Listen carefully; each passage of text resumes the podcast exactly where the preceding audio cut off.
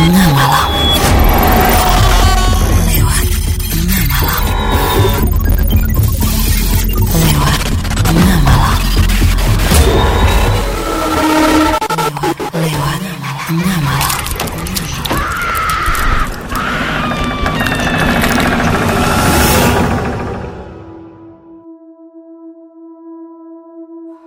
Assalamualaikum teman tengah malam.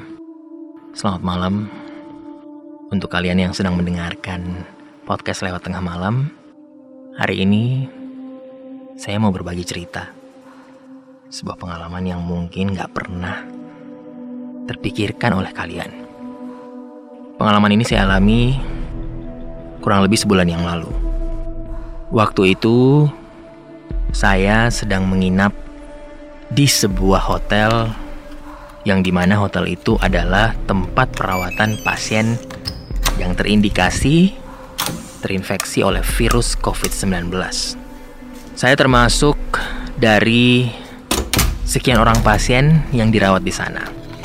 Hotel ini letaknya cukup strategis di tepi jalan dan tempatnya lumayan nyaman, tapi ternyata itu nggak berlangsung lama. Perasaan nyaman yang kita rasakan ketika menempati kamar di hotel ini akan terasa sangat mencekam di malam hari.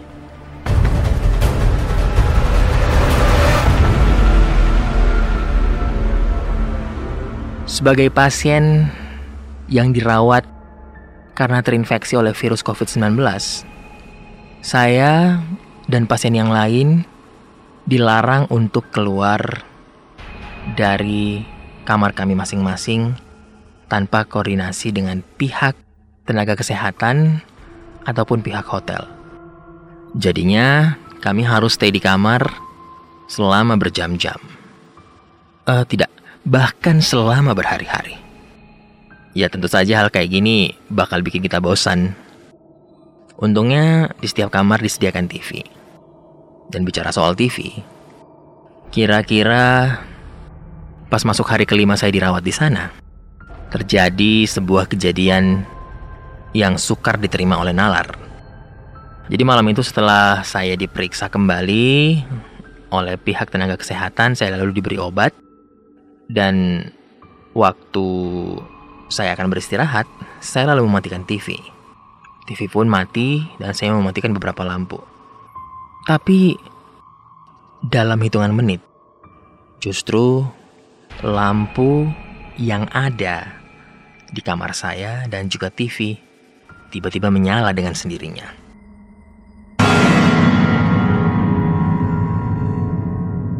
Padahal jelas-jelas remote TV saya tempatkan di sebelah tempat tidur saya. Jelas ini bikin saya jadi merinding. Kebayang gak sih? Kayaknya mustahil banget terjadi TV dan lampu yang sudah dipadamkan tiba-tiba nyala sendiri. Oke, mungkin kalau misalnya itu cuman lampu, ya make sense lah. Mungkin jaringan listrik atau apa gitu. Tapi kalau TV, TV yang harusnya hanya bisa nyala dengan remote, itu nyala sendiri.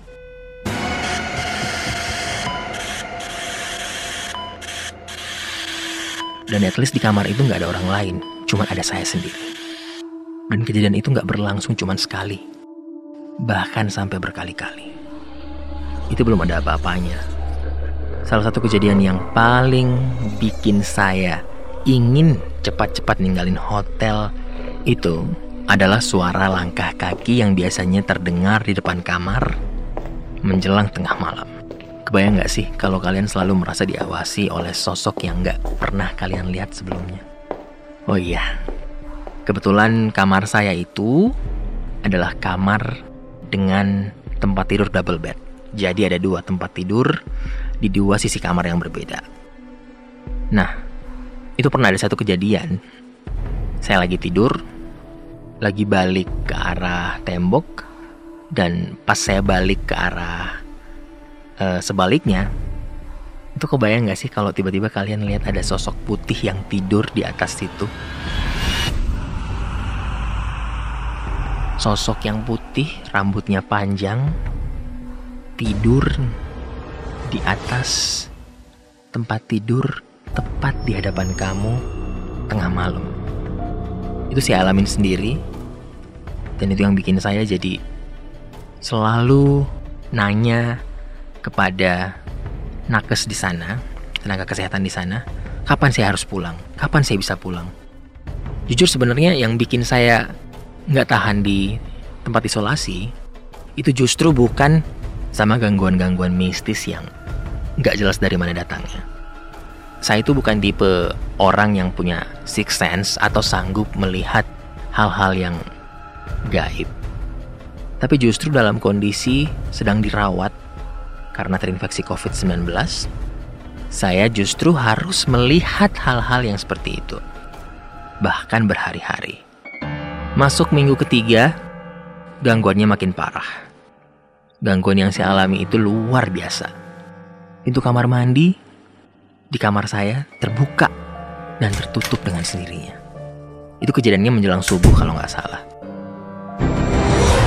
Dan waktu itu juga saya sempat bercermin setelah mandi. Ya lagi beres-beres lah.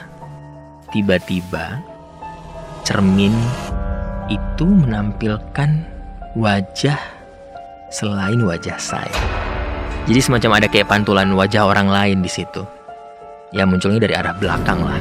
Jadi kalau misalnya lagi cermin di depan, eh tiba-tiba di belakangnya nongol muka orang lain. Ya sebuah wajah yang samar, serem banget. Ya kalau saya nggak salah, di salah satu bagian wajah yang muncul di kaca itu ada bekas goresan seperti sayatan pisau. Saya nggak tahu kenapa saya bisa bertahan dalam kondisi seperti itu dengan kemunculan-kemunculan dan penampakan-penampakan dan juga interaksi dengan makhluk-makhluk tidak kasat mata yang ada di kamar ataupun di hotel tempat saya menginap. Itu kejadiannya lama banget, teman tengah malam. Bahkan sampai berhari-hari dan nggak kehitung banyaknya gangguan yang saya terima. Sampai saya diperbolehkan pulang di hari ke-27. Nah ngomongin lagi nih soal gangguan yang saya alami.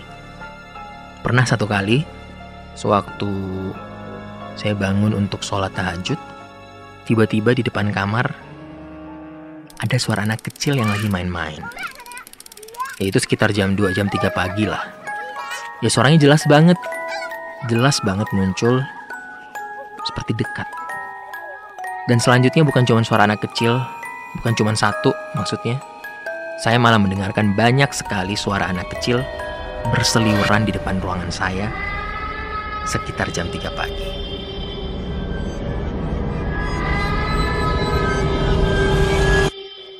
Ya jelas ini bukan sesuatu yang make sense ya. Tidak ada penjelasan yang bisa membenarkan ini secara logika. Tapi anyway ini benar-benar terjadi.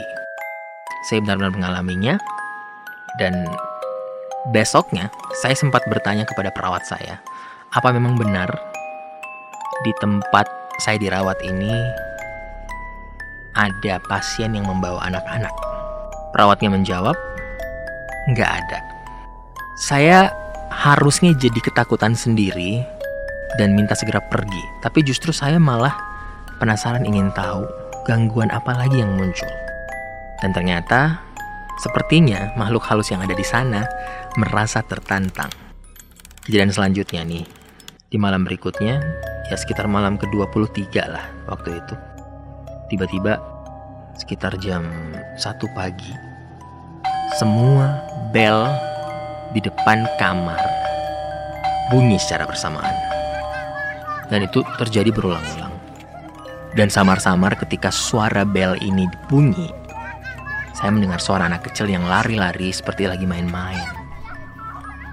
Ya kalau misalnya saya ingat-ingat lagi, persis dengan suara anak kecil yang ada di malam sebelumnya. Saya diam dan berusaha untuk melawan rasa takut. Ya, anyway saya nggak berdaya kalau misalnya saya meninggalkan hotel pada saat itu.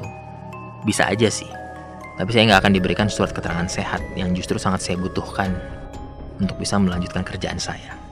Ya, so far akhirnya saya lanjutin aja. sampai malam ke-27. Itulah gangguan terakhir yang saya alami sebelum akhirnya saya meninggalkan hotel di hari ke-27.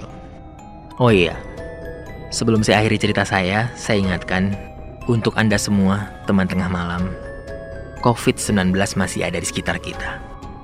Jangan lupa untuk pakai masker, jaga kesehatan, jaga kebersihan, gunakan hand sanitizer, hindari kerumunan, dan minum vitamin.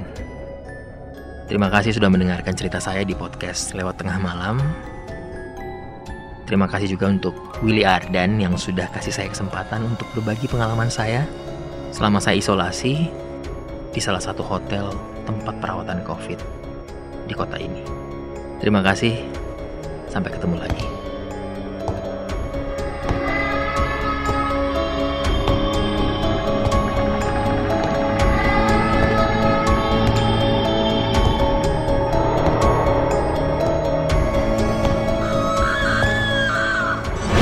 Kamu lagi mendengarkan podcast lewat tengah malam.